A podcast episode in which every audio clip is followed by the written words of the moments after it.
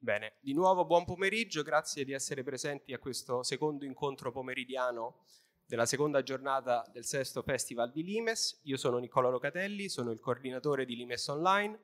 Oggi in veste di moderatore di questo dibattito intitolato Nord contro Sud e vedremo se al termine di questa chiacchierata riusciremo a dare una risposta a questo interrogativo. Accanto a me i relatori che vedete a cui a breve cederò la parola, da, dalla, alla mia destra c'è Virgilio Ilari, professore storico e presidente della Società Italiana di Storia Militare, nonché veterano di Limes, visto che scrive per noi dai primi numeri del 1993. Dopo di lui c'è Giuseppe Provenzano, vicepresidente della Svimez, l'Associazione per lo Sviluppo Industriale del Mezzogiorno, e alla sua destra c'è il professor Isaia Sales, scrittore e docente di storia delle mafie all'Università Suor Orsola Benincasa di Napoli. Io nel mio breve intervento introduttivo, corredato come sempre dalle carte di eh, Laura Canali, cercherò di fornire alcuni spunti per la discussione che poi verranno ripresi eh, dai relatori. Dunque, l'Italia attraversa in questo momento, l'Italia in generale e il Sud nello specifico a maggior ragione, la crisi più grande dal, dai tempi del secondo dopoguerra. È una crisi che ha varie dimensioni. Quella più evidente è la crisi economica, la, la carta alle mie spalle è in bianco e nero, ma potete intuire che a una, a una, tonalità più chiara di grigio corrisponda a un PIL e una situazione economica inferiore alla media nazionale, che comunque non è incoraggiante visto che eh, la crisi internazionale ha ormai compiuto dieci anni, in Italia è arrivata un po' dopo, ma si è abbattuta con un'intensità non minore, esacerbando le differenze e le disuguaglianze preesistenti. A questo aspetto economico si è sommato negli ultimi anni un importante aspetto demografico. Eh, in un articolo del numero che stiamo presentando in questi giorni, il professor Livi Bacci, che tra l'altro interverrà domani pomeriggio, è demografo, spiega come l'Italia abbia perso in quattro anni circa 400.000 cittadini, siamo attualmente sui 60 milioni e 400.000 questa decrescita demografica è eh, spiegabile innanzitutto con il calo della natalità, ancora una volta un fenomeno più accentuato nel mezzogiorno che nel resto d'Italia, con eh, l'aumento delle, delle, morti in corrispondenza con l'aumento dell'età media della popolazione e con una fuga che non è soltanto una fuga di cervelli, ma è anche una fuga di braccia. Il tutto non compensato da flussi migratori in entrare che tra l'altro, come spiegava anche ieri il Premier Conte, sono in via di eh, contenimento. A queste due crisi si affianca poi una crisi politica. Questa carta fotografa una situazione che ormai dovrebbe essere familiare a tutti perché è il risultato delle elezioni politiche del 4 marzo 2018. Vi basti eh, guardare la differenza di colori fra la parte settentrionale e quella meridionale del paese, con alcune eccezioni, per capire come eh, partiti con un'agenda politica e un elettorato di riferimento evidentemente eh, non proprio concilianti abbiano prevalso in parti diverse del paese. Il fatto che poi si sia formata una coalizione ibrida attualmente al governo non ha naturalmente risolto eh, questa situazione. A prescindere dalla possibile crisi politica che l'esecutivo sta vivendo in questi giorni per la questione della TAV, c'è eh, un altro dato che ci interessa anche perché ha una ricaduta geopolitica abbastanza importante, che è l'avvio del processo del cosiddetto regionalismo asimmetrico o differenziato, eh, un processo appunto che è appena iniziato e che viene portato avanti dalla Lombardia, dal Veneto e dall'Emilia Romagna, quindi tre delle regioni più ricche fra quelle eh, a statuto ordinario, tre delle regioni più ricche del paese e che rischia a sua volta di esacerbare ulteriormente le disuguaglianze economiche se, come sembra inevitabile, all'aumento di eh, prerogative avvocate dalle regioni ehm, corrisponderà un aumento della, della, trattenuta fiscale diciamo, in queste regioni, quindi appunto aumentando i dislivelli di ricchezza fra la parte più ricca e settentrionale del paese e quella eh, meridionale più povera. Tutto questo ha eh, una ricaduta geopolitica duplice, una interna perché naturalmente uno Stato che si va eh, sfilacciando, se non proprio eh, disgregando, ha più difficoltà del solito a portare avanti un'agenda geopolitica coesa, proprio perché è difficile darsi una strategia per l'Italia, citando il, numero, eh, il titolo del numero, nel momento in cui l'Italia stessa perde il suo carattere eh, unitario. C'è poi una realtà eh, perlomeno geoeconomica con cui eh, dobbiamo fare i conti e che ancora una volta evidenzia la eh, netta eh, ripartizione fra un nord e un sud del paese, con il centro in via di sparizione essenzialmente riassorbito per le sue eh, regioni più povere nella, nell'area meridionale e per piccole nicchie nella eh, parte settentrionale più ricca, con il Lazio a fare un po' da eccezione, ma soltanto per lo status eh, mai esecrato come in questo periodo di, di Roma come, come, capitale. Allora in queste carte di eh, Laura Canali state vedendo come essenzialmente il nord Italia sia eh, parte della sfera di influenza economica tedesca e in misura diversa francese. Per quanto riguarda la Francia vi rimando al panel successivo che inizierà appena termina questo alle ore 18 che sarà condotto da Federico Petroni, ma comunque vi, vi, sarà bastato vedere le aree che ha disegnato Laura Canali per capire come sia essenzialmente il nord Italia, quindi ancora una volta la parte più ricca, essere integrata nel sistema economico tedesco, a differenza invece dell'altra parte del paese, il sud, eh, essenzialmente abbandonato a se stesso e incapace il Sud, ma eh, l'Italia in generale, di eh, sfruttare quella che sarebbe la nostra storica rendita di posizione, cioè la nostra collocazione al centro del Mediterraneo, che se fossimo in grado di considerarlo come ehm, la porta d'ingresso dei flussi commerciali eh, provenienti dall'Asia, quindi soprattutto dalla Cina e eh, dall'Africa verso l'Europa, potremmo sfruttare appunto come, come asset, che è una cosa invece in questo momento che abbiamo dimenticato. In questo contesto c'è però un, un, collante che tiene insieme il paese, non è il collante che desidereremmo però naturalmente, ed è il collante della criminalità organizzata. A tal fine è necessario eh, sfatare un mito, cioè quello che prevede che eh, la criminalità organizzata, mafia, andrangheta e camorra sia un fenomeno essenzialmente ed esclusivamente meridionale. Le principali organizzazioni criminali del nostro paese hanno da tempo varcato i confini delle loro regioni natie. Questa carta eh, esemplifica la eh, proiezione ormai globale dell'andrangheta, ma è un discorso che vale in termini eh, quasi paritari per la camorra, in termini minori per, per la mafia. Queste organizzazioni sono diventate degli attori internazionali di primo piano per quanto riguarda il loro ruolo nel narcotraffico e soprattutto sono diventati degli attori importanti anche nel sistema economico dell'Italia settentrionale, di quell'Italia che si, ritene, si è ritenuto per un certo periodo, o meglio alcuni hanno ritenuto che fosse culturalmente eh, immune alla penetrazione mafiosa. Come vedete da questa carta, che tra l'altro è di cinque anni fa, quindi posso garantirvi che nel frattempo la situazione è ulteriormente peggiorata, non è così eh, le organizzazioni criminali hanno trovato eh, ampia disponibilità a permeare anche l'economia più o meno legale del, del nord Italia. Tutto questo che cosa, che cosa, ci lascia? Ci lascia con un paese incapace, anche per una sua tradizionale ritrosia a farlo, di sviluppare una strategia internazionale mh, coesa e con una parte importante, rilevante e eh, ricca di potenzialità del nostro paese, cioè appunto il meridione, essenzialmente abbandonato a se stesso o eh, destinato a svolgere la funzione di granaio di risorse umane, perché tra uno, una delle cause del, del calo demografico del meridione nello specifico è naturalmente l'emigrazione verso le regioni dell'Italia settentrionali, a essere una fonte di, di quel poco di credito che, che, rimane, che però non è eh, necessariamente una, una percentuale indifferente dei bilanci degli istituti bancari che hanno tutti sede fra Milano e Torino, e essenzialmente questa, questa, situazione di abbandono che appunto come dicevo rischia di essere esacerbata dal regionalismo differenziato può eh, alimentare il ritorno di eh, fantasie più o meno eh, vetero-borboniche, cioè vetero o neoborboniche, di una nostalgia di un passato che naturalmente eh, non può tornare, di una rivendicazione di eh, una storia eh, violata, di eh, un'identità violata, che è uno scenario piuttosto effimero e abbastanza mh, privo di sbocchi nel XXI secolo. Sarebbe invece più interessante e più costruttivo, non soltanto per il meridione, ma per l'Italia in quanto tale, appunto provare a capitalizzare sulla propria eh, posizione geografica, provare a eh, investire, a credere sul serio in se stessa e nel suo ruolo, come vedete appunto, di perno al centro del, del Mediterraneo. A tal riguardo un tema che è stato toccato ieri dal Premier Conte e che verrà toccato ulteriormente eh, domani pomeriggio in una tavola rotonda sulle nuove vie della seta che verrà coordinata da Giorgio Cuscito, naturalmente si pone anche il discorso eh, della Cina.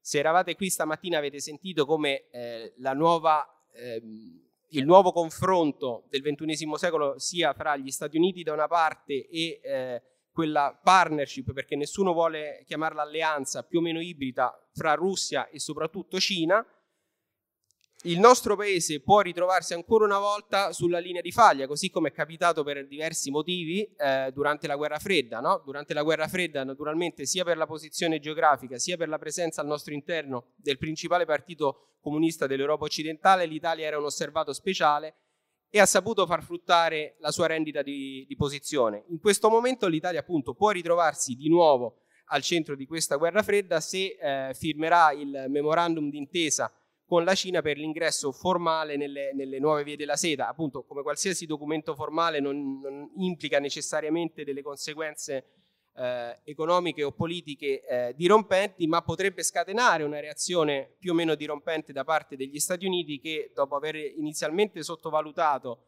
eh, le nuove vie della seta stanno adesso rendendosi conto della valenza geostrategica che nel medio-lungo periodo può avere questo progetto cinese, che interessa l'Italia appunto anche perché alcuni numerosi dei porti italiani eh, sono oggetto o potrebbero essere oggetto di interessi cinesi. La Cina ci ha già provato ehm, nel meridione a Gioia Tauro, a Taranto, trovando delle, delle non risposte, diciamo nel, nel, migliore dei casi, o comunque dei rifiuti da parte dei poteri formali o informali.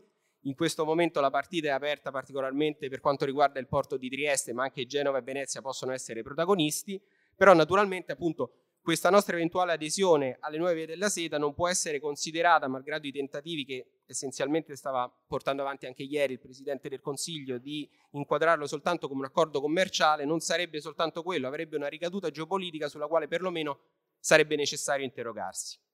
Ci ho detto io ho parlato fin troppo e eh, cedo la parola a eh, Giuseppe Provenzano al quale chiederei di eh, riassumerci eh, la situazione, di spiegarci un attimo come siamo arrivati a questo punto, intendendo per questo punto il regionalismo differenziato e la, eh, il processo di sfilacciamento dell'unità d'Italia. Grazie.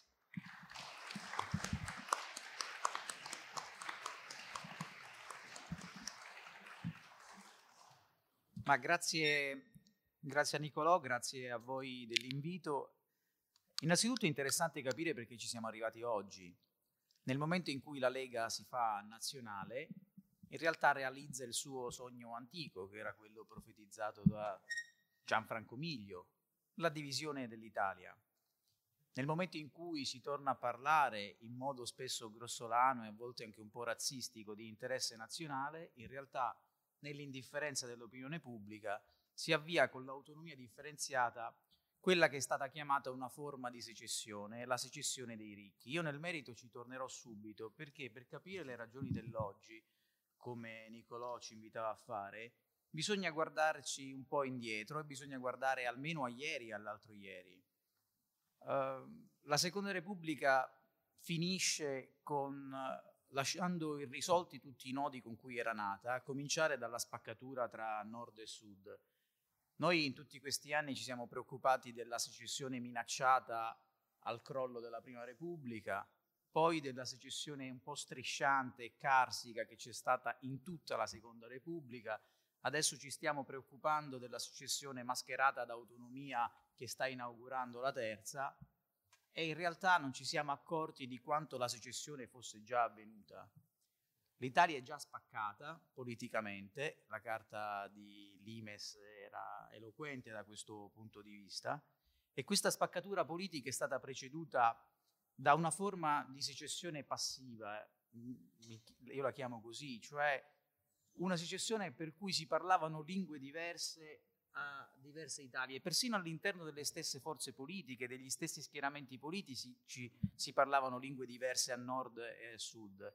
E non è, ca- non è un caso che l'autonomia differenziata oggi stia dividendo gli stessi schieramenti al, al, proprio interno, segno di qualcosa di più profondo. Franco Cassano la chiama la territorializzazione della nazione e della ragione e accade quando si smette di essere nazione. Qualcosa di, del genere è accaduto in un paese che è spaccato sul piano economico e sociale. Io non cito i dati che la Svimez sempre diffonde nel rapporto annuale.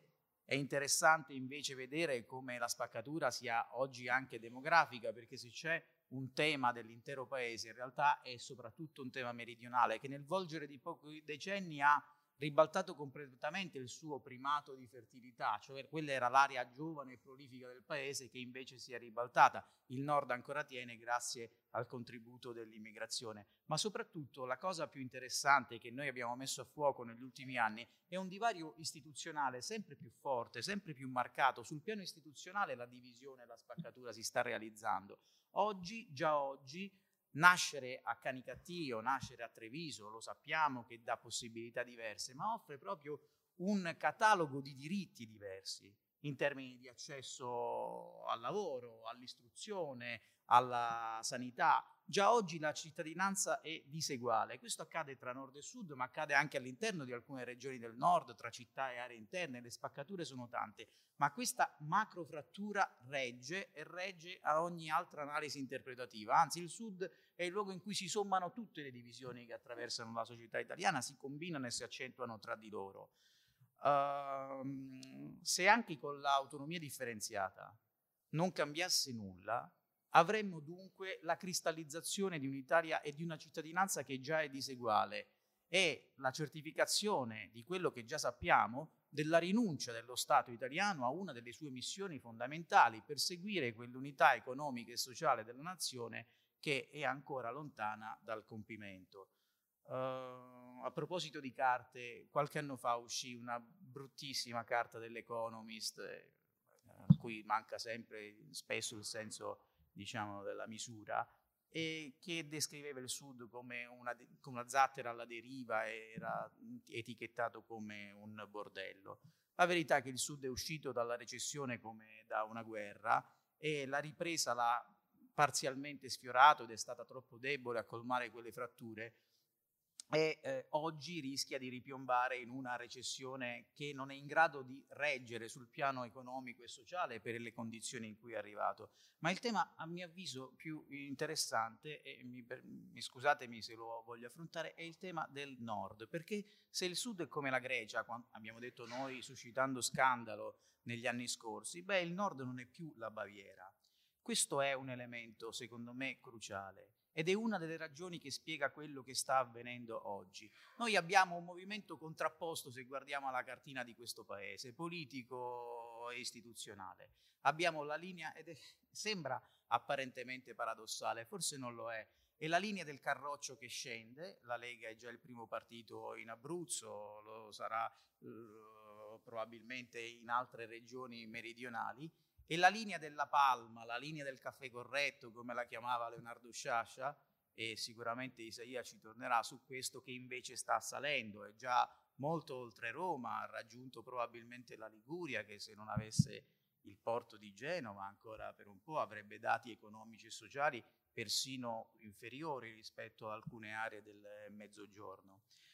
E allora, eh, visto che ieri si è fatta un po' l'apologia giustamente di Cavour, io nella sua città vorrei citare Mazzini, e noi stiamo realizzando e avverando la profezia di Mazzini nel suo verso peggiore. Mazzini diceva l'Italia sarà quel che il mezzogiorno sarà e in questo senso tutta l'Italia si sta facendo mezzogiorno, lo diceva eh, Niccolò, eh, le mafie hanno unificato il paese, così come la corruzione, ma persino certe dinamiche del sistema produttivo, il ridimensionamento delle, dim- del- delle dimensioni aziendali, una certa dequalificazione delle nostre produzioni non è più solo un problema meridionale, la fine delle grandi aziende non è solo un problema meridionale, ma è un problema che riguarda tutto il paese, la debolezza della macchina pubblica che al sud è accentuata, ma è una delle ragioni che segna il divario dell'Italia tutta rispetto all'Europa. E se noi guardiamo nell'articolo, io lo faccio vedere, nella classifica delle regioni europee, l'andamento delle regioni del nord in alcuni casi è persino relativamente peggiore dell'andamento delle regioni meridionali che stanno al fondo della classifica europea, ma alcune regioni del nord, penso al Piemonte soprattutto, perdono di gran lunga le loro, nelle loro posizioni. Quindi ciascuno ha avuto il suo declino e le cause del declino del nord le spiega per esempio Giuseppe Berta e su questo non ci torno, ma forse è stato proprio il declino settentrionale a rispolverare il sud come palla al piede ed è stato anche un po' l'alibi per non affrontare le cause di fondo di questo limite strutturale. E quando questo declino oggi diventa lo spettro di una nuova recessione, ecco che torna il riflesso condizionato di liberarsi della zavorra meridionale per far correre la locomotiva del nord. Questo spiega perché sta avvenendo, a mio avviso, oggi.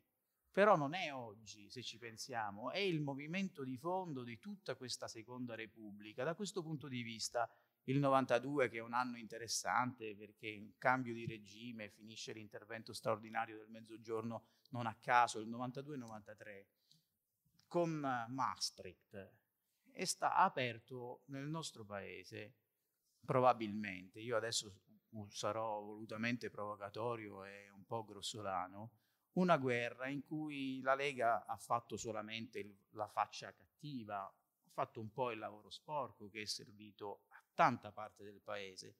Si è aperta una guerra per l'accaparramento di risorse che si facevano sempre minori, di risorse pubbliche, e come tutte le guerre, questa è stata nutrita da una propaganda molto forte, cioè che ogni soldo destinato al sud fosse destinato nel migliore dei casi allo spreco o peggio al malaffare e alle mafie che uh, il Sud fosse inondato di risorse pubbliche a dispetto di ogni statistica che ci fa vedere livelli di spesa pubblica pro capite che sono inferiori rispetto alle regioni settentrionali. Questo vale anche per la Liguria che ce le ha inferiori rispetto a, a, a, ad altre regioni del nord, non a caso questo poi segna anche la dinamica economica. Questo ha suscitato nel Sud una reazione di speculare ostilità eh, diffondendo anche una deriva che io chiamo subculturale, eh, tutta la classe dirigente, il ceto professionale è pervaso oggi di un neoborbonismo che mescola la, le storie e la storia di ieri con le ragioni politiche di oggi, cosa che non si dovrebbe mai fare, ma questo è, spiega quello che sta avvenendo e non è detto che la secessione alla fine non la faccia una parte del sud.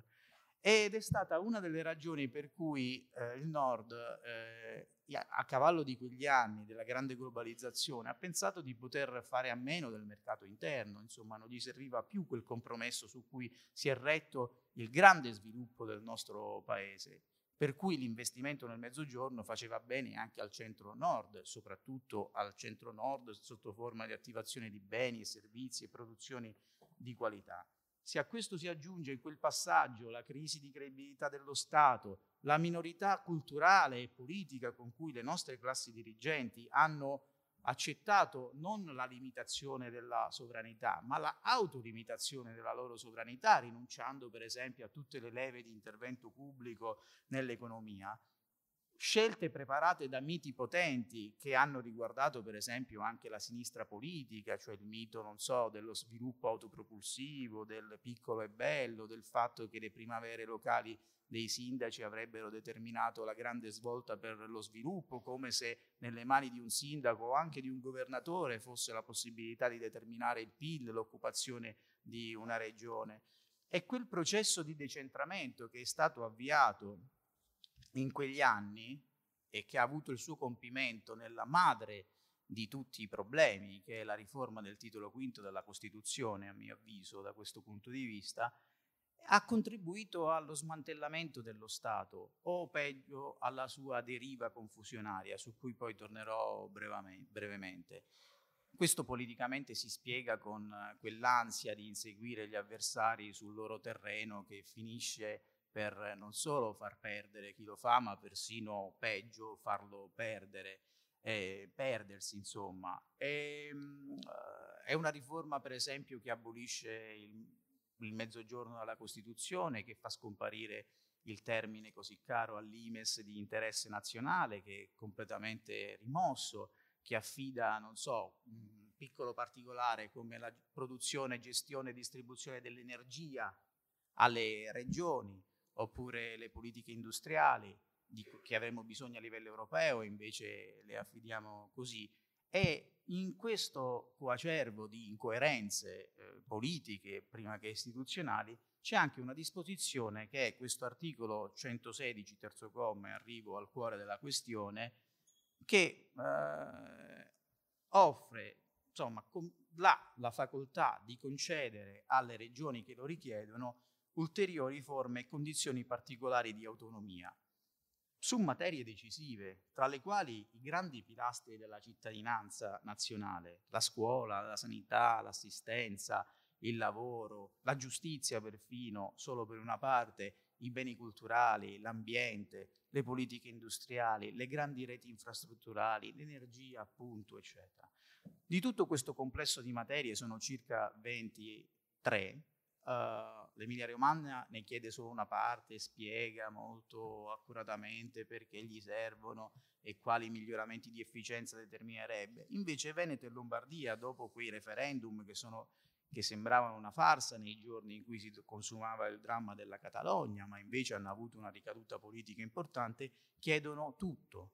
E questo tutto significa, tornando ai temi risorgimentali, uh, la fine della scuola di De Amicis che avrebbe dovuto fare gli italiani, la fine di quel grande vanto uh, dell'Italia che è il Servizio Sanitario Nazionale, che di nazionale diciamo ormai purtroppo ha ben poco, e eh, lo fanno con una motivazione che ha poco a che fare con il motto di Cattaneo secondo cui il federalismo significa mettere le mani sulla propria libertà, ma con la volontà di mettere le mani sui propri soldi. Questa è la ragione di fondo, cioè il fatto esplicitato dal, uh, da queste eh, regioni di voler trattenere il cosiddetto residuo fiscale sul proprio territorio.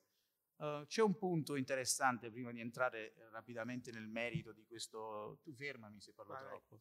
E, um, prima di entrare nel merito di questo concetto, cioè che queste intese sono um, preparate da un meccanismo abbastanza folle che però è sancito in un accordo che non ha fatto questo governo, l'ha fatto il governo precedente proprio prima di chiudere eh, la propria esperienza, secondo cui l'accordo tra le regioni è disciplinato secondo una logica di intese, come se fossero due ordinamenti sovrani, come se fosse il Vaticano, come se fosse un altro Stato. E questa intesa non può essere discussa da nessuno, persino il Parlamento non può mettere bocca secondo questa, per fortuna, i costituzionalisti. Lo stesso Presidente della Repubblica, Mattarella, nella veste di giurista, ha smentito diciamo, questo che sarebbe assolutamente una follia. Sabino Cassese ha usato parole di grande chiarezza.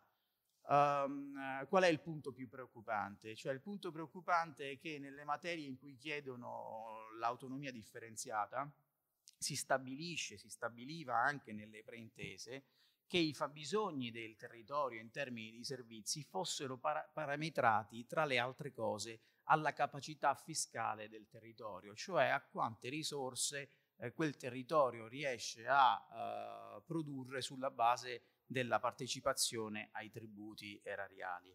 Questo è un concetto abbastanza pericoloso e potenzialmente antinazionale e, e, e disgregante perché il residuo fiscale questo concetto di residuo fiscale, che è un concetto molto utile se, se riguarda il singolo cittadino e eh, sta a indicare quanto il cittadino contribuisce sotto forma di imposte alla finanza pubblica e quanto poi riceve in termini di beni e servizi dalla spesa pubblica. È un concetto molto discutibile se applicato ai territori e si sa dove si comincia e non si sa dove finisce perché Passata la sbornia regionalista, si scoprirà che c'è un residuo fiscale tra la provincia di Milano e la provincia di, Mari- di Pavia e che all'interno della provincia di Milano c'è un residuo fiscale tra l'area C e l'Interland e che all'interno diciamo, di ogni città c'è un residuo fiscale tra il condominio dei dentisti e dei professionisti e il condominio degli impiegati o degli operai, perché è la fotografia esatta del di, della divario che c'è, delle disuguaglianze sociali in un sistema in cui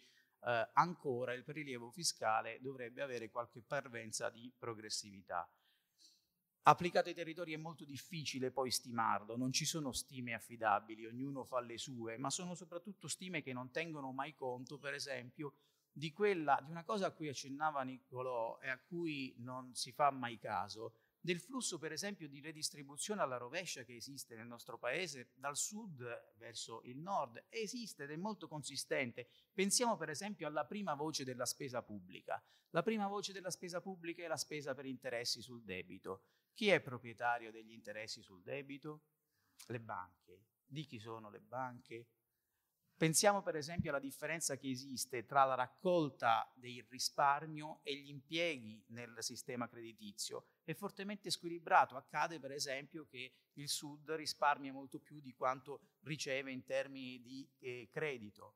Uh, pensiamo all'emigrazione intellettuale anche, che ha determinato, queste sono stime nostre, un flusso redistributivo negli ultimi dieci anni di circa 30 miliardi investiti nella formazione di quei giovani che poi hanno preso la via del nord sempre più verso l'estero. Ma questa è una contabilità misera nella quale forse uno Stato, una comunità nazionale non dovrebbe entrare, dalla quale io stesso mi sto pentendo di aver dato i numeri, perché la cosa più interessante è capire quanto è interdipendente il nostro paese anche sul piano economico. E per esempio si scoprirebbe che a fronte di questi circa 50 miliardi di residuo fiscale ogni anno il Sud attiva 180 miliardi di eh, PIL del centro-nord sotto forma di attivazione di beni e servizi e per ogni 10 euro investiti nel mezzogiorno 4 tornano direttamente nel centro-nord, non accade l'inverso ed è una delle ragioni per cui un riequilibrio nella spesa degli investimenti sarebbe non solo efficace ma persino efficiente sul piano complessivo della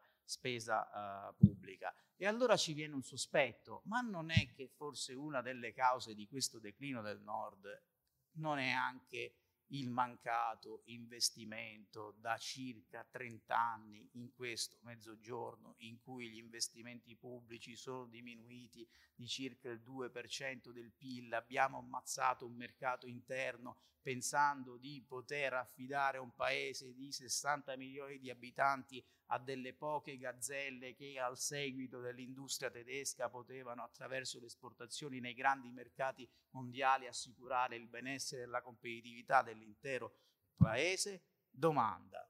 E forse questo non ha determinato il fatto che quella locomotiva non è più locomotiva, ma è un treno a rimorchio dell'economia tedesca che non appena quella rallenta si ferma e determina quello che sta accadendo in proprio in questi giorni, in questi mesi.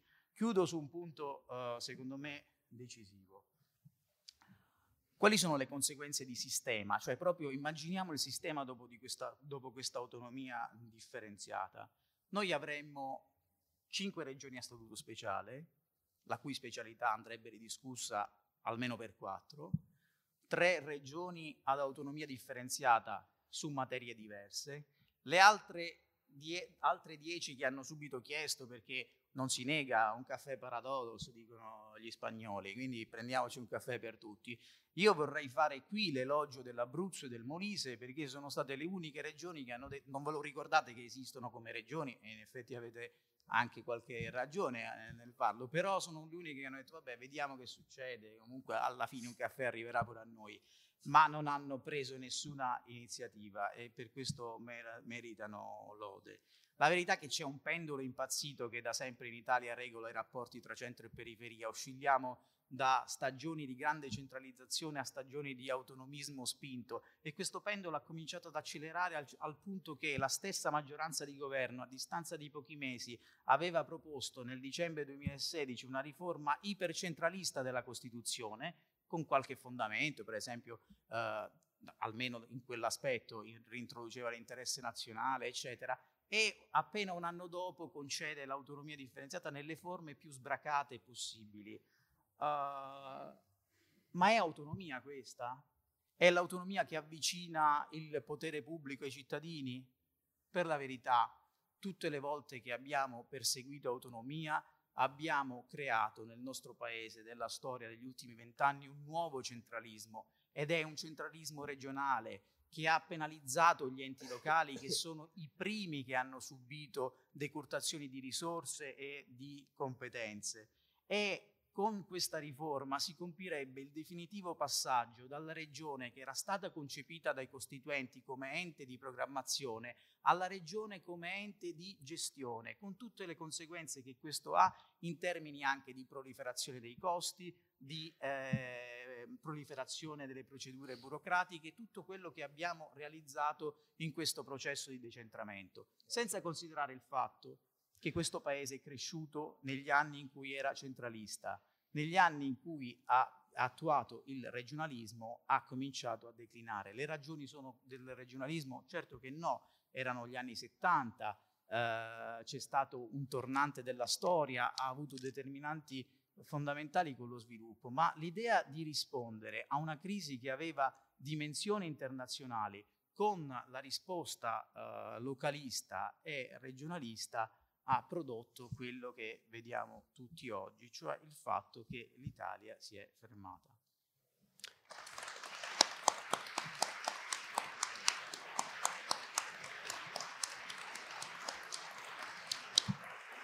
Bene, grazie, grazie a Giuseppe Provenzano per aver sfatato alcuni miti che circondano la questione meridionale, diciamo, e la questione nord-sud, su tutti quelli che eh, il nord stia andando molto meglio del sud e eh, il fatto che la spesa pubblica sia stata destinata a fondo perduto in maniera eccessiva alle regioni del meridione. Abbiamo visto invece, ci ha spiegato Giuseppe Provenzano che non è andata così.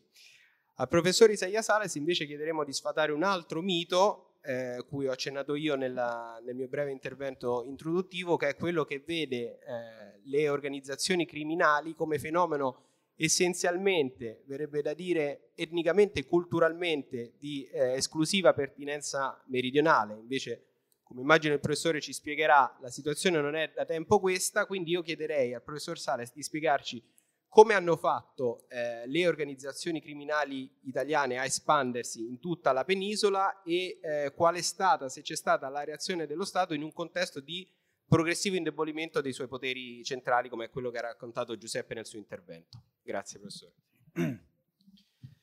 Mentre parliamo di pericoli di disfacimento della nazione, eh, assistiamo contemporaneamente ad una ad un fenomeno di nazionalizzazione.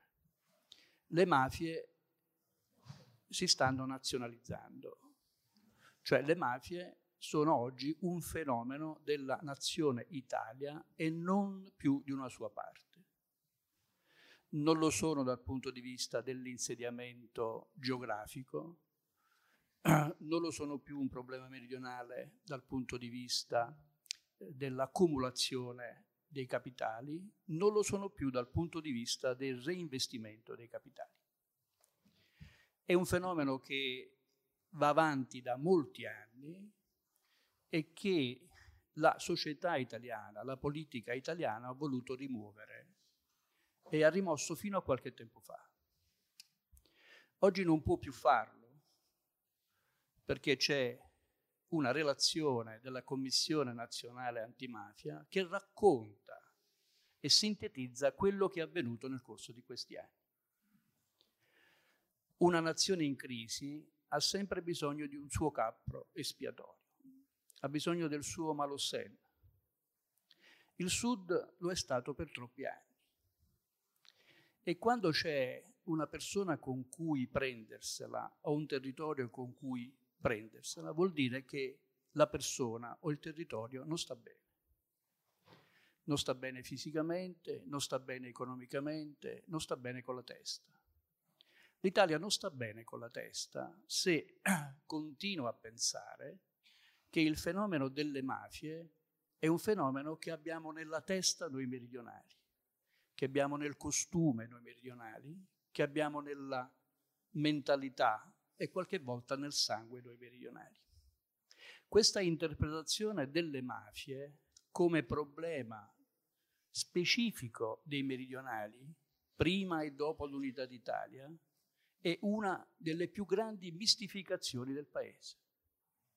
Ed è una mistificazione che resiste ancora oggi ad ogni sforzo interpretativo, eh, ad ogni realtà che viene messa avanti, ad ogni studio, ad ogni approfondimento, ai dati. C'è una parte del paese che non lo vuole capire. E qual è la cosa che il paese non vuole capire? Che le mafie sono fenomeni arcaici che hanno un futuro perché trovano sempre nuove opportunità di realizzare il loro obiettivo principale, che è quello di arricchirsi con la violenza. E poiché lo scopo delle mafie non è quello di controllare la cultura e condizionare la mentalità di un popolo, ma quello di arricchirsi, fare soldi usando la violenza, Essi, le, esse, le mafie, si muovono sulla base di due caratteristiche. La necessità e l'opportunità. Cioè le mafie cambiano non perché c'è una regia, una grandissima intelligenza, un grande vecchio dietro le mafie. Le mafie cambiano innanzitutto il rapporto alla risposta dello Stato. Fino a quando lo Stato non ha fatto lo Stato, le mafie sono state tranquille. Alle mafie sono state assicurate, sono, state, sono stati assicurati 150 anni di impunità. Se andate a vedere dal 1861 al 1986 ciò che è avvenuto nel distretto giudiziario di Palermo, troverete che fino al 1986, con più di 10.000 delitti della mafia siciliana, solo 10 ergastoli. Dal 1800 1986 in poi, dopo che Falcone ha istruito il maxi processo, 400-500 sentenze all'anno di ergastolo. Ecco, le mafie hanno vinto nel sud, hanno avuto successo nel sud, non grazie a noi meridionali che non denunciavamo le mafie, ma grazie allo Stato che non faceva la sua parte. L'impunità non era garantita da chi non parlava, ma da chi non faceva le istruttorie, da chi non faceva i processi, dai carabinieri che andavano a braccetto con i mafiosi, dai preti che andavano a braccetto con i mafiosi e questa interdipendenza tra magistratura e classi dirigenti è esplicitata in due episodi che è sempre bene ricordare. Che quando Calogero Vizzini, il capo della mafia siciliana, sedeva dal Dante al bar di Caltanissetta, nella piazza di Caltanissetta, e passava il procuratore capo della Repubblica, della, all'epoca non era ancora Repubblica, ma passava il procuratore del re, ebbene, il procuratore del re si scappellava davanti a Calogero Vizzini. Quindi voi immaginate che cosa deve pensare un cittadino di Caltanissetta nei confronti dello Stato quando coloro che dovevano tutelarlo si scappellano davanti a un omicida.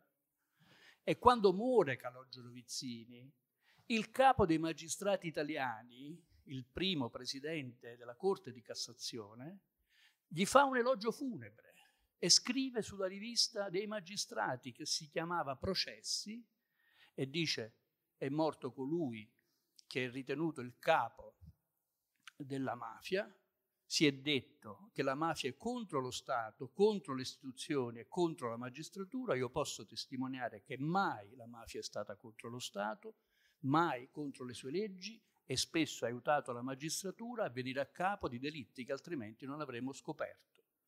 Mi auguro che il successore di Don Calogero con il Don possa continuare nell'opera di affiancamento alla giustizia e allo Stato che il suo predecessore ha sempre portato avanti.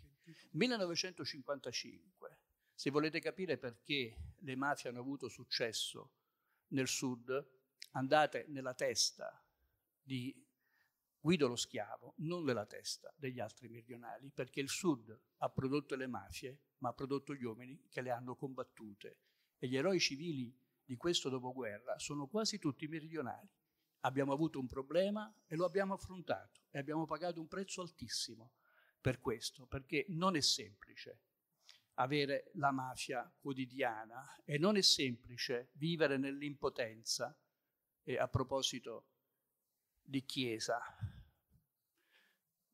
meno male che questo Papa almeno ha fatto la scomunica, perché quando io ero adolescente nel mio paese, quando morì il boss, il deputato della democrazia cristiana fece il manifesto di cordoglio e la messa la venne a dire il vescovo. Ora, se volete che un adolescente come io di allora potessi in qualche modo legarmi allo Stato, io ho avuto solo la scuola di massa che mi ha consentito di avere una buona idea dello Stato, per il resto no.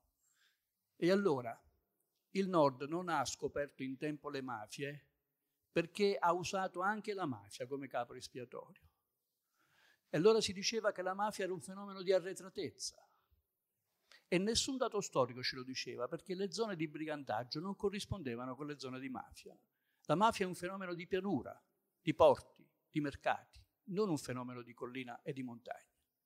E all'interno di aree arretrate le mafie insistono laddove circola la ricchezza. Le mafie sono un fenomeno di aggressione dove circola la ricchezza. E quindi il fatto che le mafie fossero un problema di arretratezza, le aree sviluppate hanno ritenuto di non averle. E c'era l'esempio storico degli Stati Uniti d'America, dove invece al contrario, nella nazione più sviluppata del mondo, si erano sviluppate le mafie. Le mafie erano un problema della mentalità dei meridionali, non parlavano quando qualche delitto veniva compiuto, immediatamente si ritiravano nel loro silenzio e si è inventata questa formula dell'omertà. Omertà non è una parola siciliana, mi dispiace per i siciliani, è una parola napoletana e non vuol dire ominità, non vuol dire essere uomo, è uomo colui che non parla, che risolve i problemi da sé. Eh, omertà vuol dire umiltà, vuol dire obbedienza alle leggi della propria setta, perché le mafie vengono dalla massoneria, vengono dalla corboneria. I miti delle mafie e tutte le regole delle mafie vengono da lì, cioè vengono da chi, per ragioni naturalmente più nobili, ha dovuto ideologizzare la violenza per farla accettare. Le mafie, rispetto alle altre criminalità nel mondo, hanno avuto successo perché hanno reso la violenza qualcosa di nobile, qualcosa di utile agli altri. E quindi l'omertà non esiste. Quando lo Stato ha cominciato a fare la sua parte nel mezzogiorno, addirittura si sono creati pentiti all'interno delle mafie. Quindi non era il fatto che i meridionali non parlassero, era che, ripeto, lo Stato non interveniva.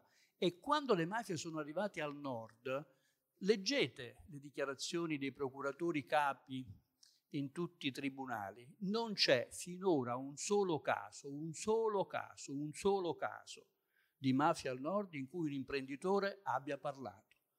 E in un'intercettazione ad uno che gli viene chiesto ma perché voi non parlate? L'imprenditore dice noi siamo discreti, noi al nord siamo discreti. Ecco, questa idea dell'arretratezza, della mentalità ci hanno fatto perdere di vista che laddove c'è un fenomeno mafioso, cioè di offerta della violenza, c'è sempre una domanda di violenza. E che non fosse un problema solo dell'immigrazione, c'è il caso storico degli Stati Uniti d'America e, lo, e l'esempio storico dell'Argentina. Tra fine secolo e gli anni venti, 5, 6, 7, 8, la cifra eh, difficilmente la si potrà mai sapere perché non si sanno i doppi eh, i rimpatri le ripartenze, ma facciamo 4 milioni negli Stati Uniti e facciamo 4 milioni nell'Argentina. Venivano dal mio stesso paese, chi andava in Argentina e chi andava negli Stati Uniti. Si dividevano a seconda del comune vicino o del comune, del comune più lontano. Ebbene, se le mafie sono un problema di mentalità degli immigrati, mi spiegate perché negli Stati Uniti d'America le mafie si sono riprodotte e in Argentina non si sono riprodotte? E se è un problema di mentalità, perché Al Capone diventa il capo della mafia americana e il fratello diventa sceriffo degli Stati Uniti? Com'è possibile, con gli stessi geni, con lo stesso sangue, con la stessa etnia, com'è possibile dare vita a fenomeni così diversi? Le mafie arrivano laddove c'è una volontà di gestire gli affari nella illegalità.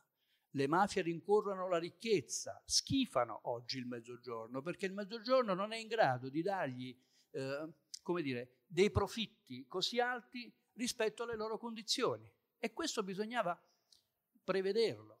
Vi voglio leggere cosa dice un mafioso ad una domanda, naturalmente è, è un mafioso che parla quindi non usa termini esattamente piacevoli. E il giudice gli dice in un processo perché siete venuti nel nord-est?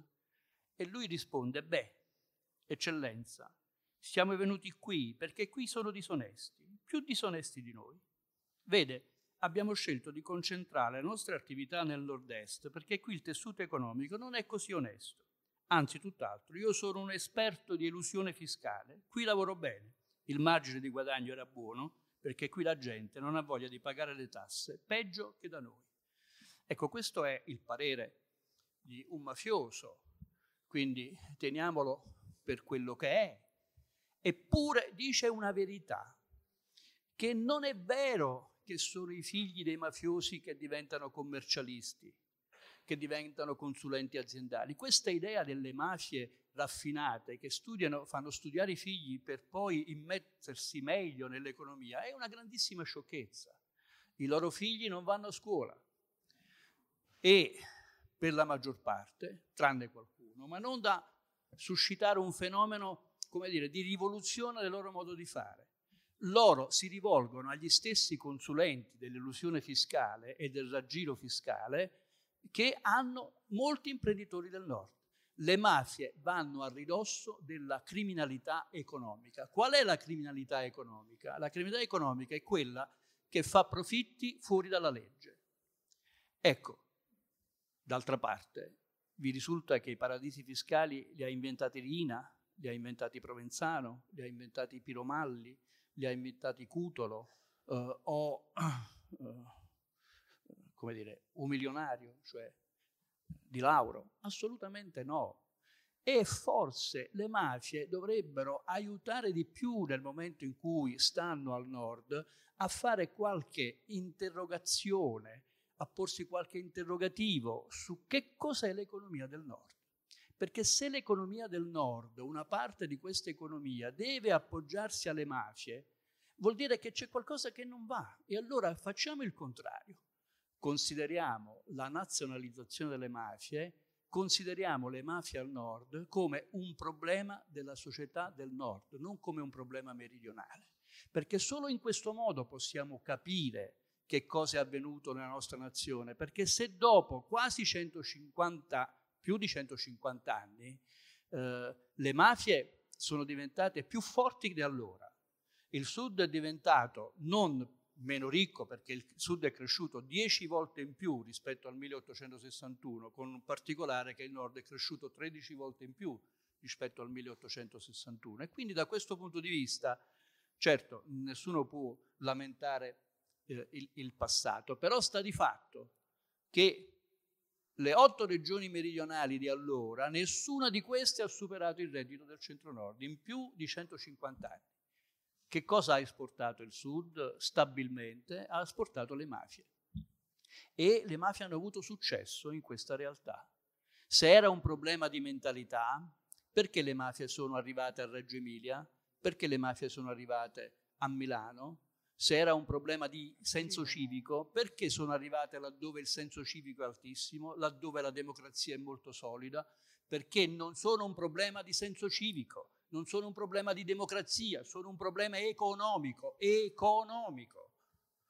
E possono avere forza sia in realtà dove l'economia gira solo in alcune parti con una povertà attorno, sia nelle economie dove l'accumulazione è basata su sistemi illegali.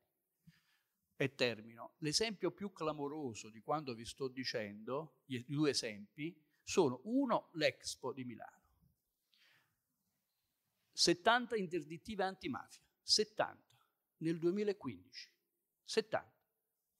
E naturalmente chi si serviva di quegli imprenditori? Le grandi imprese che avevano bisogno di risparmiare perché gli indranghetisti che, hanno, che gestiscono il movimento terra in molte realtà del nord fanno prezzi migliori e loro discutono di prezzi migliori, di tutto il resto non gliene importa. Cioè l'economia sembra sottrarsi a qualsiasi valutazione morale, civile, mentre ognuno di noi deve porsi mille interrogativi, anche se va al bar e entra il mafioso e ti vuole offrire il caffè. Expo, vogliamo parlare di rifiuti? Ebbene, come comincia la vicenda dei rifiuti? Comincia in Toscana. Perché in Toscana? Perché in quel periodo di tempo, stiamo nella prima metà degli anni Ottanta, va in tilt la raccolta dei rifiuti eh, dei rifiuti tossici e nocivi in Toscana per motivi che non sto qui a ricordare.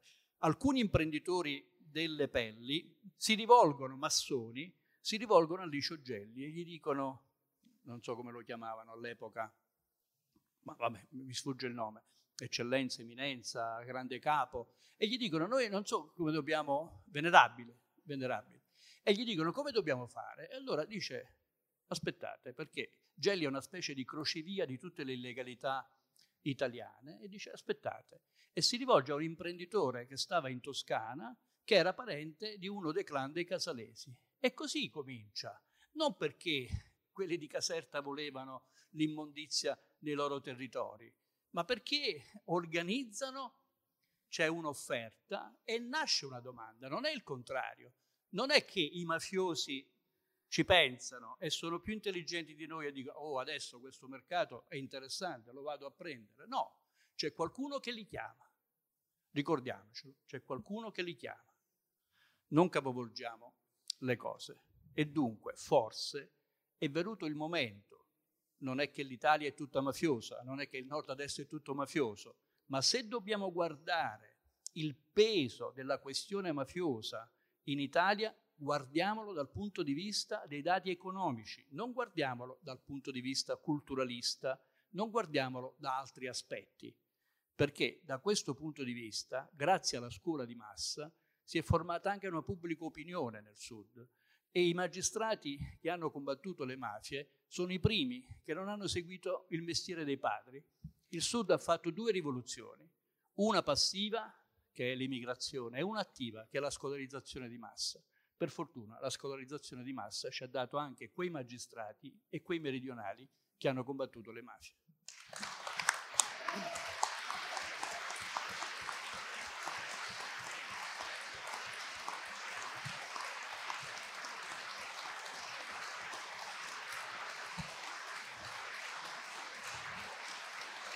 Grazie, grazie professor Sales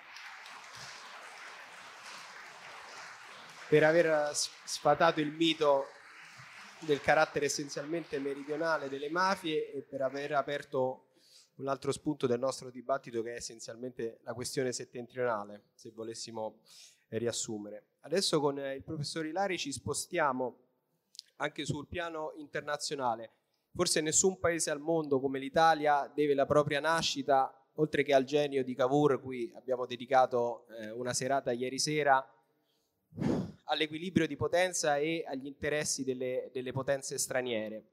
A questo punto io chiedo a Virgilio e al professor Ilari che tipo di Italia e quante Italie vogliono le principali potenze internazionali e quanto a loro fa gioco la divisione nord-sud. Allora, di Italia ne vogliono una, l'hanno fatta. L'Italia, ci ha spiegato ieri Lucio Caracciolo nella serata Cavour, è una architettura britannica, così nella sua interezza.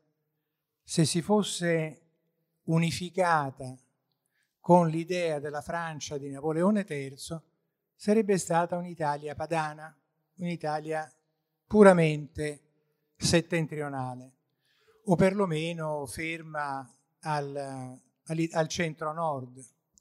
Sicuramente sarebbe rimasto almeno una parte dello Stato pontificio e sicuramente sarebbe rimasto il regno delle due Sicilie.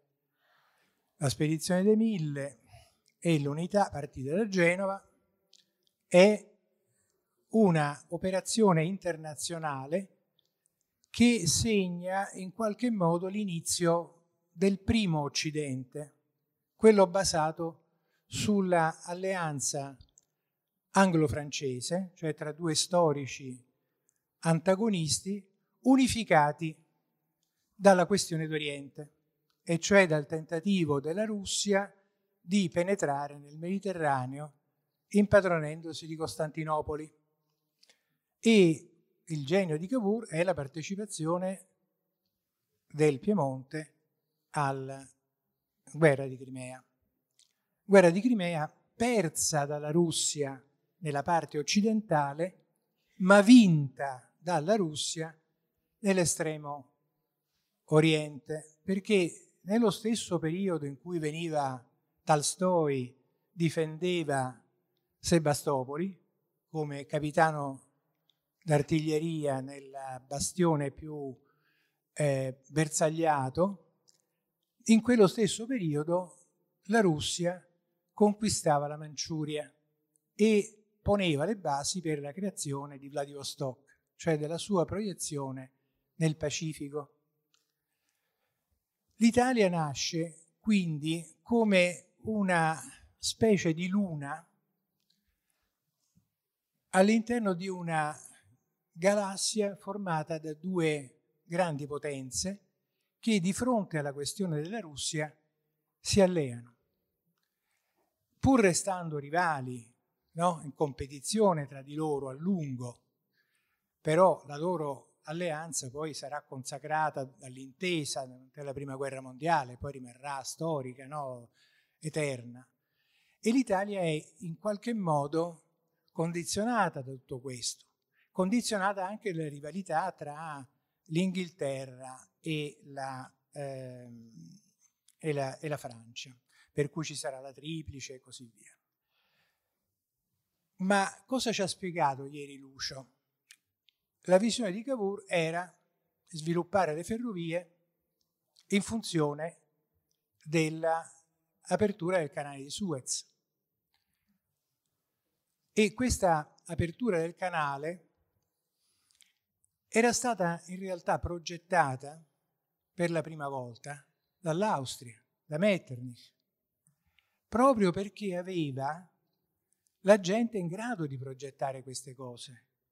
Aveva gli ingegneri veneziani e aveva gli ingegneri trentini, ingegneri delle ferrovie trentini, ingegneri della laguna veneziana, che avevano cominciato già nel 1830 a fare i lavori, i primi rilievi in Egitto, naturalmente tenendo conto della situazione delle politica, geopolitica dell'Egitto, eccetera. La ragione per cui questo progetto, che si lega anche al traforo del Frejus, alle ferrovie, eccetera, il terminale delle ferrovie dell'Adriatico era Brindisi, non Taranto e le ferrovie meridionali costituiscono una delle ragioni della fine del Regno delle Due Sicilie, oltre al fatto che il Regno delle Due Sicilie aveva appoggiato la Russia durante la guerra di Crimea. Il primo atto di Garibaldi, dittatore a Napoli, 1860, è di dare l'appalto della costruzione della ferrovia adriatica al finanziatore dei mille, finanziatore col denaro inglese ovviamente. Poi questo verrà tolto e verrà dato alla Bastoggi di Livorno, eccetera, dal, dal governo nazionale. Ed era un progetto logico, era quello che ancora oggi condiziona la nostra storia. Noi siamo la penisola centrale del Mediterraneo. Se la guardiamo come espressione geografica, come diceva Metternich, vediamo chiaramente qual è diciamo, il ruolo internazionale dell'Italia. L'Italia non può che essere una nella prospettiva dello scontro imperiale tra gli imperi del mare e gli imperi continentali eurasiatici. E l'Italia sta, per la sua ragion d'essere, geostrategica saldamente con gli imperi del mare, ma anche tributariamente. Il vincolo esterno di cui parlava Lucio ieri è nelle cose e questo vincolo esterno è quello che ci condiziona anche adesso nella strada al, al ritorno, al contrario, quella della, dei cinesi che adesso compiuta la loro indipendenza, tornano da noi. L'Italia non sa scegliere, ha due porti, uno è Genova, un altro è Trieste.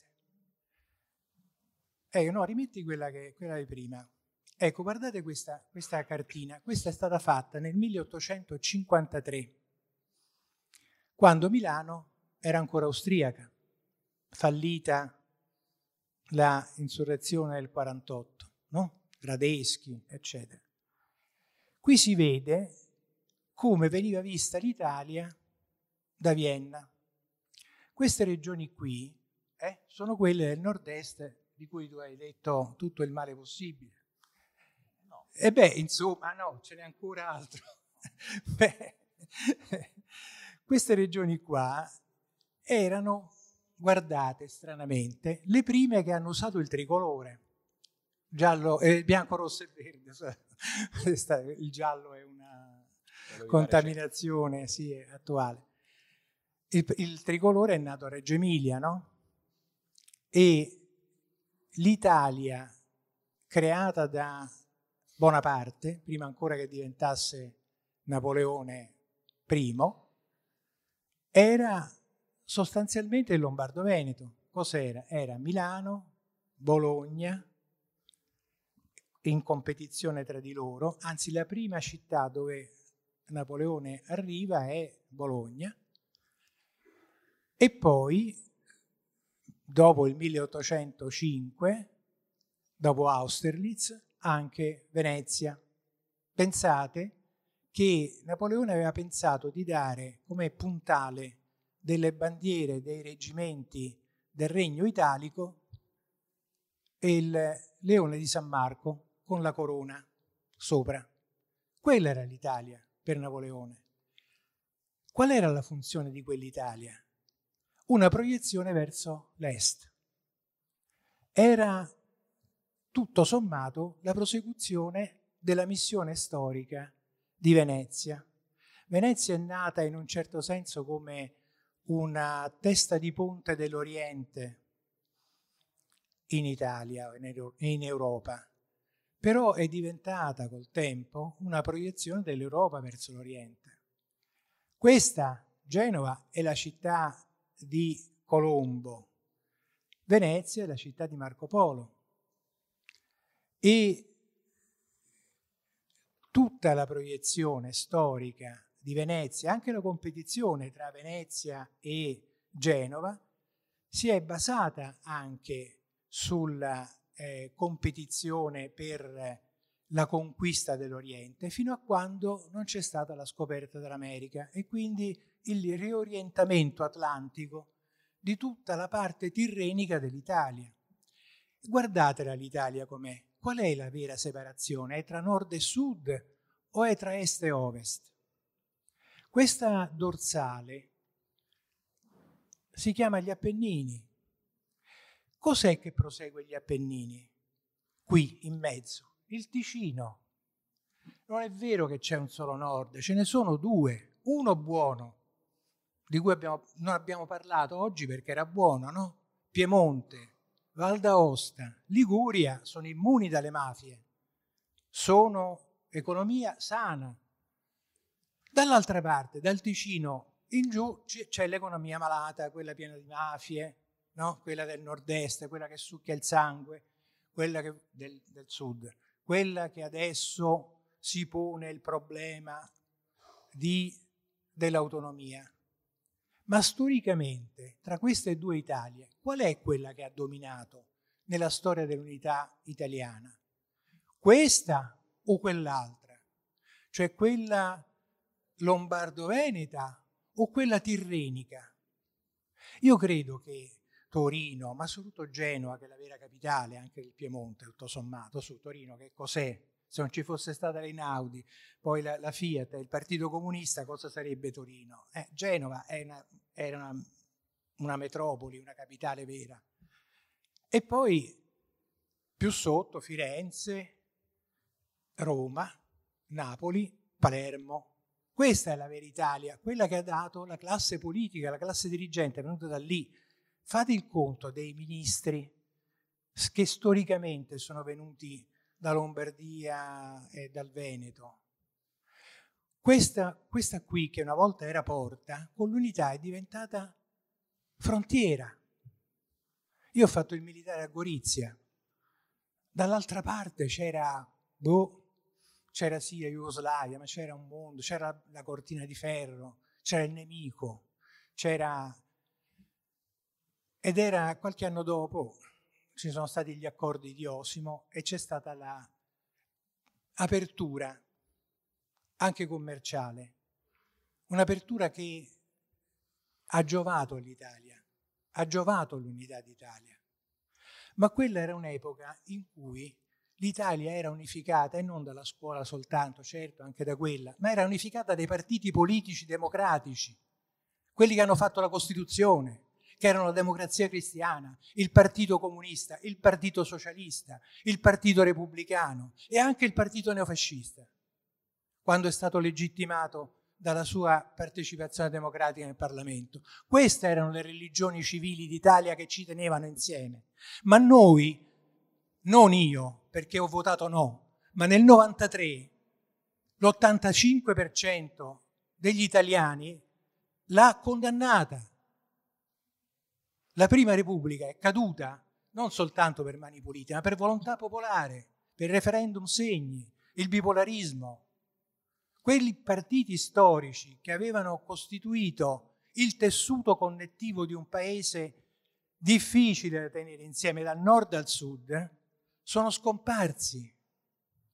Da allora nulla ha preso il loro posto, non c'è stata nessuna forza reale in grado di unificare l'Italia.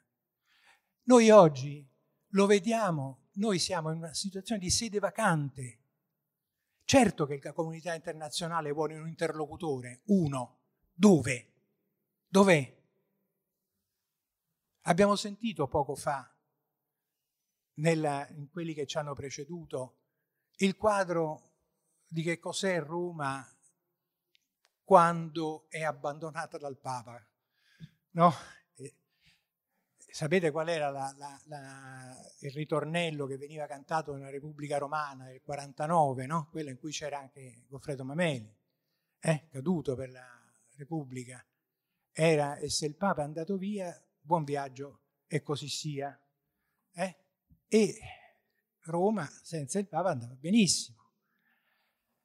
Noi abbiamo perso l'idea e la capacità della unificazione spirituale e politica delle grandi famiglie politiche che comunque convivevano al sistema costituzionale. Noi abbiamo avuto poi una guerra civile permanente tra partiti che non si legittimavano oppure facevano finta di legittimarsi ma non fino in fondo perché c'erano delle convenzioni ad excludendum. C'è stata anche durante la guerra fredda quella nei confronti del Partito Comunista, ma io che ho, mi sono occupato di politica della difesa so che cos'era la collaborazione tra la pianificazione militare e il Partito Comunista, chi si occupava di queste cose nel PC.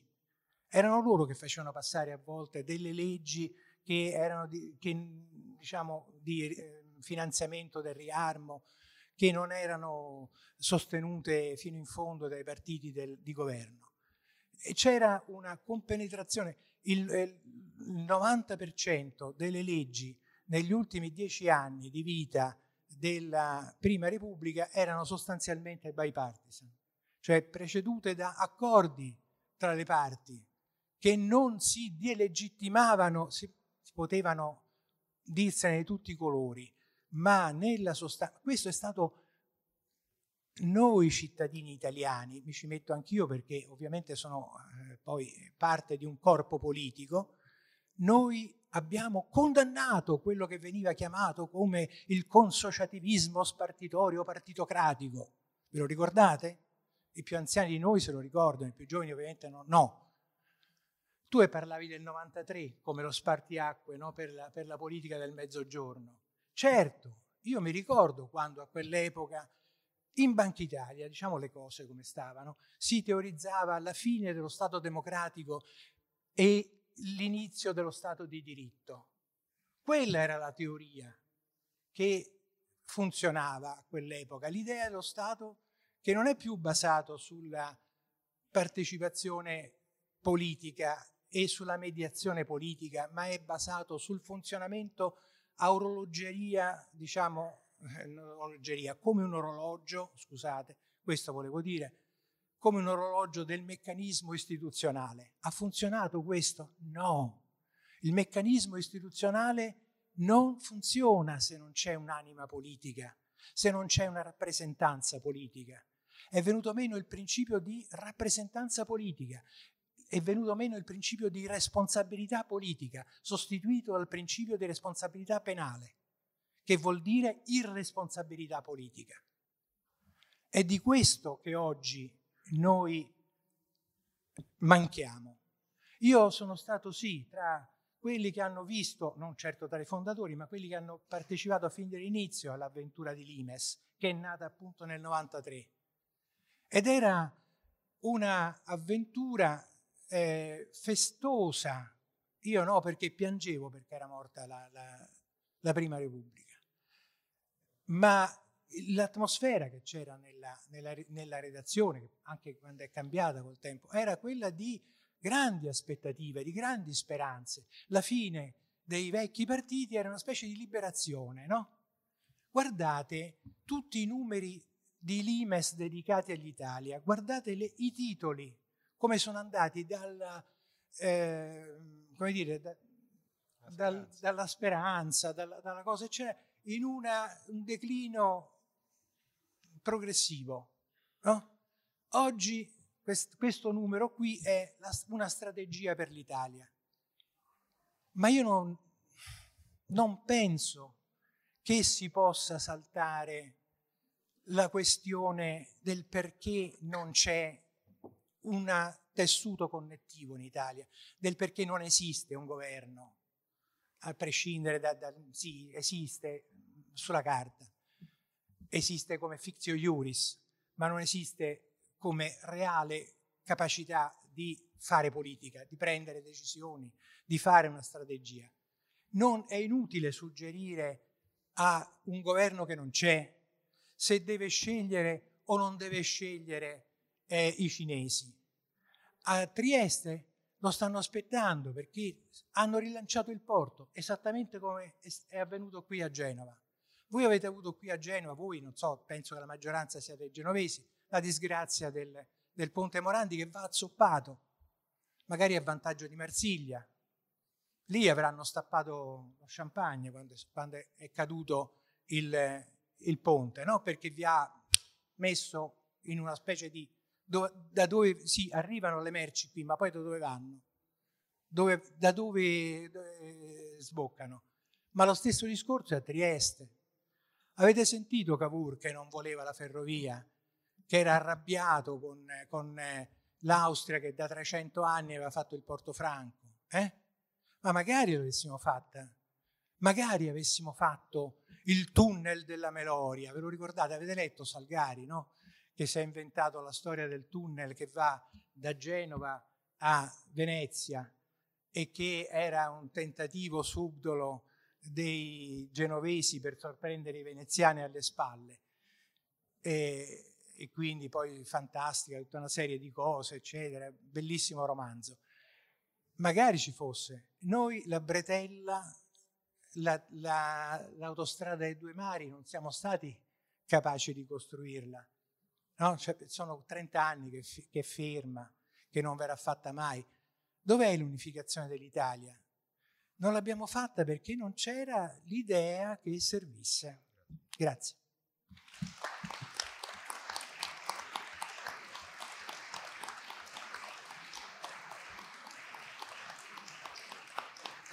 Bene, grazie al professor Ilari che ha sfatato un altro mito, se vogliamo, un altro stereotipo, ovvero che eh, la differenziazione in Italia sia soltanto tra nord e sud e ha evidenziato invece correttamente anche quella fra est e ovest. Ora io chiederò ai miei relatori una missione impossibile, cioè di stare se possibile nei 5-6 eh, minuti per non accavallarci con l'inizio della conferenza successiva. Io direi che la pars destruens l'abbiamo coperta in maniera più che abbondante, abbiamo analizzato i, i problemi e le origini della questione, adesso vi chiederei, capisco che non sia facile in poco tempo, però di concentrarvi sulla pars construens, cioè su come possiamo ricucire il nostro paese, eh, concentrandovi, se ritenete opportuno, come credo farete, eh, sulla anche dimensione geopolitica, quindi riprendendo un po' il discorso del Mediterraneo e del nostro rapporto con le altre potenze.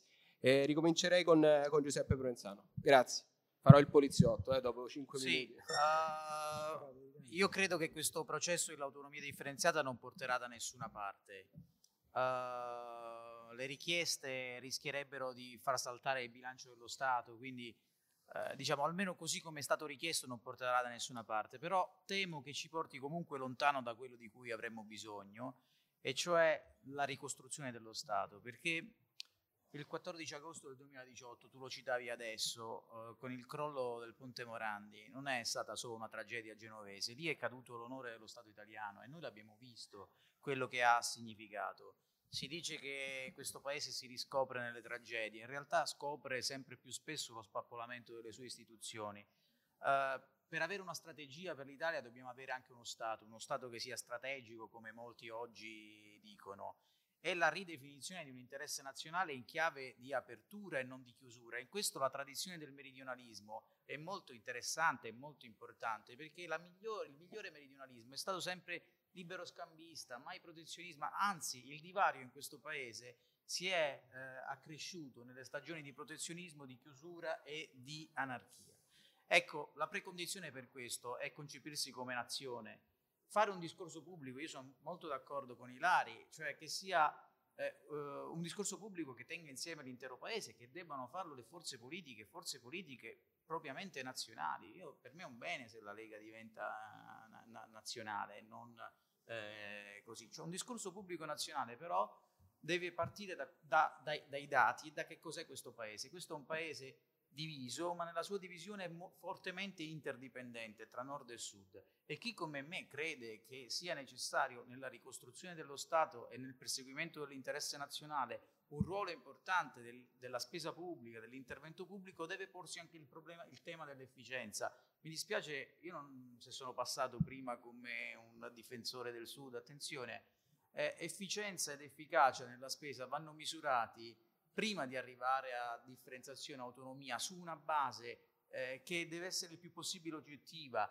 cose che noi non abbiamo realizzato, costi standard, fabbisogni standard, livelli essenziali delle prestazioni, sulle quali misurare poi l'efficienza e l'efficacia di tutte le classi politiche amministrative, al nord e al sud. Oggi noi non siamo nelle condizioni di farlo, di farlo questo e francamente far pagare due volte ai cittadini meridionali le inefficienze dei loro amministratori pensando di affidarsi all'illusione di una sanzione politica che prima o poi arriverà, non si capisce che invece proprio quel, quel, quella trappola della retratezza va spezzata anche assumendosi la responsabilità di colmare questi divari, investire laddove c'è maggiore potenzialità di crescita, per attivare la domanda interna e per ribaltare le convenienze geopolitiche. Questa è la sfida del Mediterraneo e, e, e lascia questa cartina perché chiudo su mm-hmm. questo con il raddoppio del canale di Suez e tanto più con la prospettiva che speriamo da ieri appaia meno fumosa del ruolo dell'Italia nelle, nelle vie della seta. Io lo dico subito, abbiamo perso fin troppo tempo, a volte il tempo l'abbiamo ricacciato indietro. I cinesi erano già a Taranto, lo ricordavi tu all'inizio, li abbiamo cacciati via perché non venivano nemmeno ricevuti dalle istituzioni non solo locali, ma da istituzioni nazionali con cui eh, stabilire rapporti fecondi organici. Al Pireo nei cinque anni in cui sono arrivati eh, i cinesi, la, momenti, la, movimentazione delle merci è triplicata dal 2011 al 2016 e questo ha significato soprattutto poi investimenti infrastrutturali di straordinaria importanza. La sfida dei porti, eh, che è una missione geopolitica dell'intero paese, è la sfida anche dei porti meridionali che non va vissuta, se riprendiamo la carta di prima, in contrapposizione con eh, Genova e Trieste, perché questa contrapposizione non esiste in natura, sono ad oggi incomparabili quei porti del sud rispetto a Genova e Trieste, quindi sono imbecilli quegli amministratori meridionali che dicono ah la via della seta ma perché discutete con Genova e Trieste? No, in un sistema organico che non può essere però immaginato facendo la competizione, la contrapposizione tra le autorità portuali di Taranto, Gioia Tauro, Augusta, Bari, eh, Napoli, ma eh, in un quadro strategico in cui utilizziamo questo anche come strumento di pressione. Cioè, Trieste è ancora il principale porto della Baviera, anche rispetto al riorientamento delle scelte geopolitiche dell'Europa, perché forse la cosa che facevi vedere tu sull'Italia vale ancora di più sull'Europa che si appresta alle elezioni europee, cioè questa Europa in croce, in cui la frattura tra est e ovest eh, ricompare anche per mancato, oh, la mancata strategia su quella divisione tra nord e sud, sulla Insomma, la gestione dei migranti è solo l'ultimo capitolo della disattenzione dell'Europa nei confronti di un Mediterraneo che, come ci avete spiegato, diventa il Mediterraneo degli altri. Di fronte a tutto questo, io chiudo con una citazione. Questa che è stata definita la secessione dei ricchi, in realtà sembra l'ennesimo capitolo di una guerra di cortile tra ultimi e penultimi. Non è una prova di forza delle regioni forti, ma semmai una prova di debolezza eh, di un'Italia che si concepisce in Europa come residuale, avverando la profezia, che forse proprio sull'Imes, uno dei vostri contra- contributori, che io ritengo un maestro, eh, Marcello De Cecco, diceva un'Italia che si mostra rassegnata a sacrificare i propri residui centri organizzativi della produzione, integrando la propria industria con quella tedesca come fornitrice efficiente di parti e componenti in uno schema che taglia fuori il sud, nel migliore dei casi destinato a diventare un enorme parco turistico per le vacanze dei cittadini della Mitteleuropa. Io credo che a questo ci sia un'alternativa e sia proprio ridare una collocazione strategica all'Italia, all'Italia tutta intera, in Europa e nel Mediterraneo, all'altezza di quella che dovrebbe avere per storia e per geografia.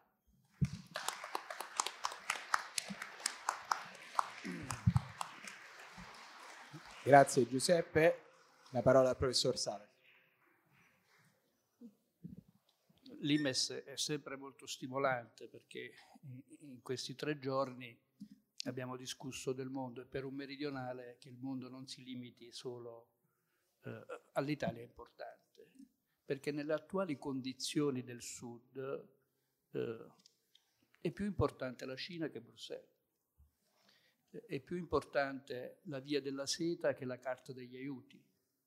È più importante quello che si muove da Suez che quello che si muove da Milano. Il problema del Sud è esattamente questo, cambiare il punto di vista di quella carta geografica. Perché se l'Italia la vedi dalle Alpi è un conto, se la vedi da un'altra angolazione, se volgi le spalle al sud, volgi le spalle al futuro, nel senso che oggi abbiamo bisogno di colmare eh, un, un, vuoto che si è creato nella storia d'Italia perché io, io non sono così entusiasta di Cavour, riconosco, riconosco, riconosco il genio il genio politico, ma ricordiamo che l'unificazione dell'Italia è stata fatta dal Piemonte, cioè da una zona alpina eh, in, che non aveva, tranne Genova, uno sbocco al mare.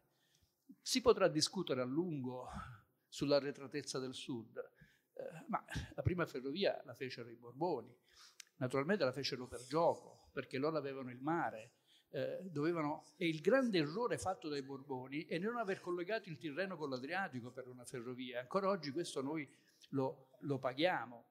Ma la cosa importante da ricordare è che per quasi 150 anni il Sud è stato a rimorchio di una visione geopolitica che ha visto il cuore dell'Europa come punto di riferimento, come stella polare.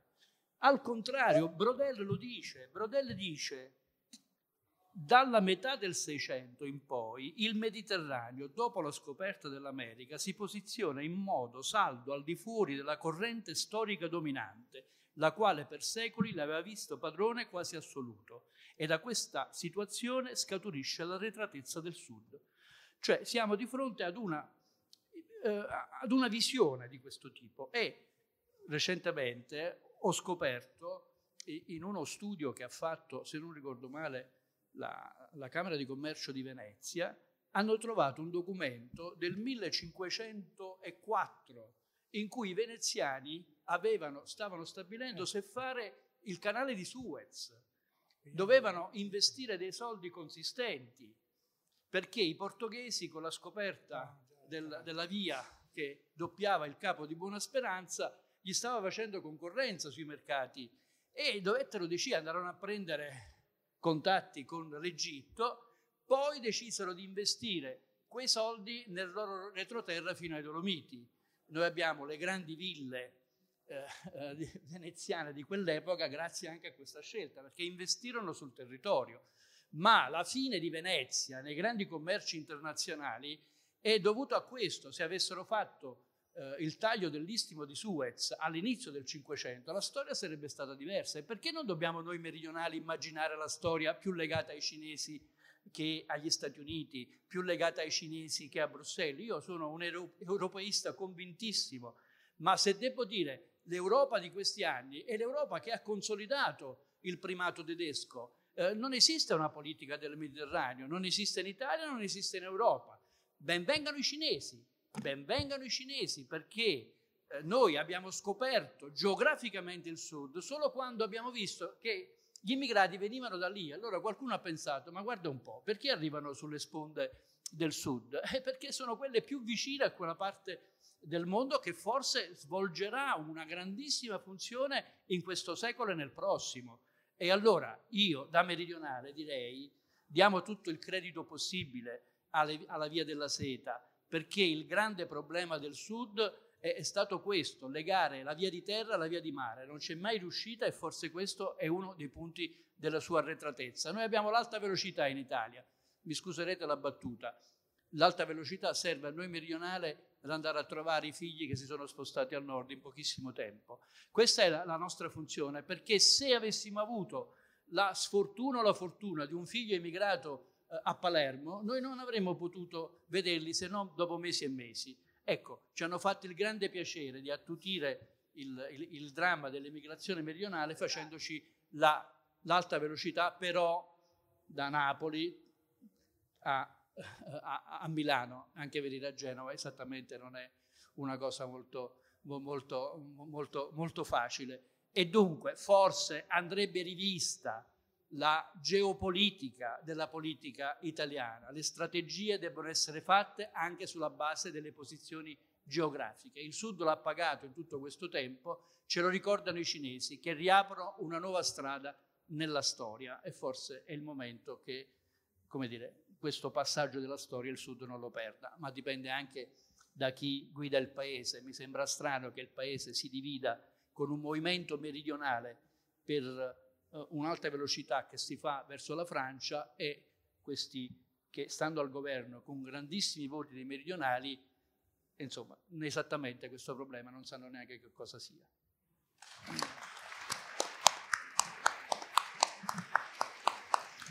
Grazie professor Sales. Professor Ilari, l'ultima parola. Allora, essendo rientrato in questa sala Germano Dottori e io non volendo essere poi processato per le mie opinioni, mi avvalgo della facoltà di non rispondere. No, vabbè, no, no, è la pars construens, Ma no, e non ce l'ho. L'ho appena detto che non esiste più una struttura, un governo e una rappresentanza politica in Italia, ma di che strategia dobbiamo parlare? Prima ricostruiamo questa, ma come, come farlo?